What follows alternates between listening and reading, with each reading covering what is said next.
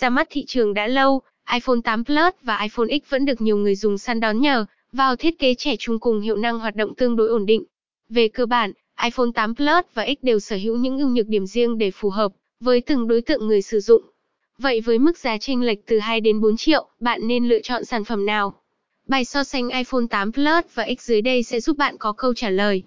Thiết kế chính là điểm khác biệt đầu tiên mà người dùng có thể nhận thấy khi so sánh iPhone 8 Plus và X. Với phiên bản 8 Plus, Apple vẫn giữ nguyên phong cách thiết kế cũ đã từng thấy ở nhiều thế hệ tiền nhiệm, với đường nét không quá khác biệt so với 7 Plus.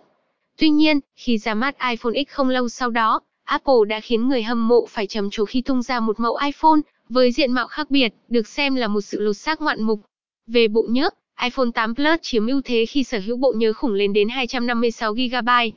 Đây cũng là mức dung lượng mà người dùng có thể tìm thấy trên dòng iPhone 13 series mới ra mắt thị trường.